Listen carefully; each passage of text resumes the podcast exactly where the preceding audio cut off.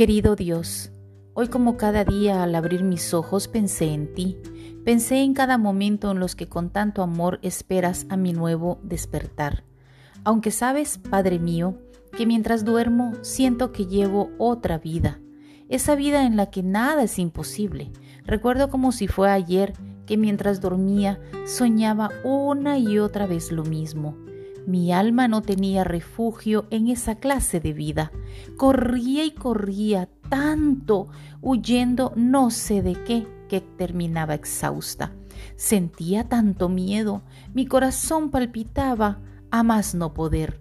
Dios mío, decía, pero no podía emitir sonido alguno. Suplicaba a gritos auxilio.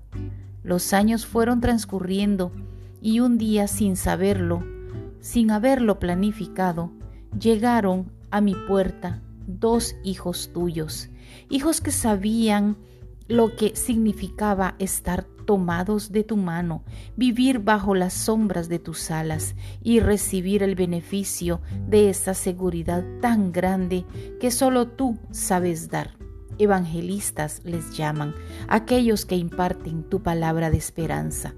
Allí estaban, parados frente a mí, frente a mi puerta, explicándome que sin ti no somos nada.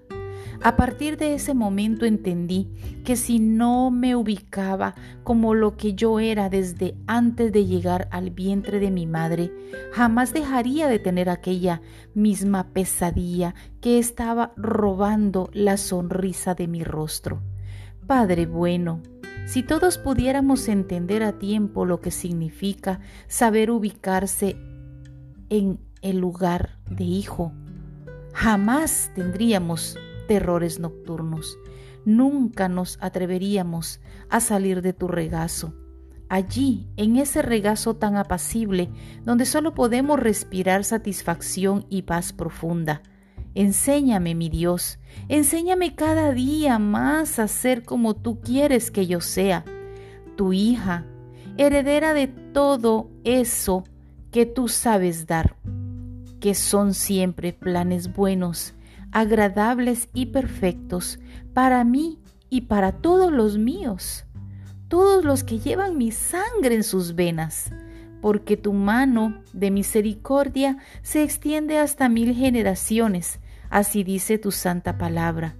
Te amo, Señor, te necesito, te necesito cuando estoy despierta y también cuando estoy dormida, porque ahora cuando mi cuerpo está descansando, mi alma disfruta también de tu presencia y ella canta, danza y nada en vertientes de agua cristalina.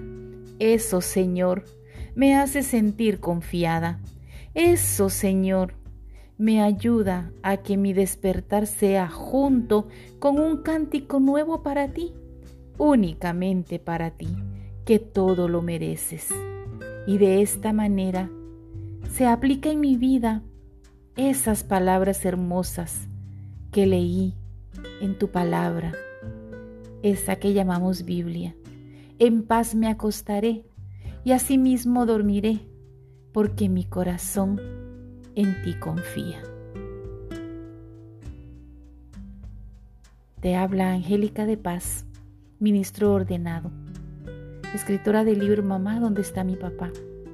Estás escuchando un pequeño segmento de nuestro programa Hablemos con Dios, transmitido todos los días por Radio Bendecidos.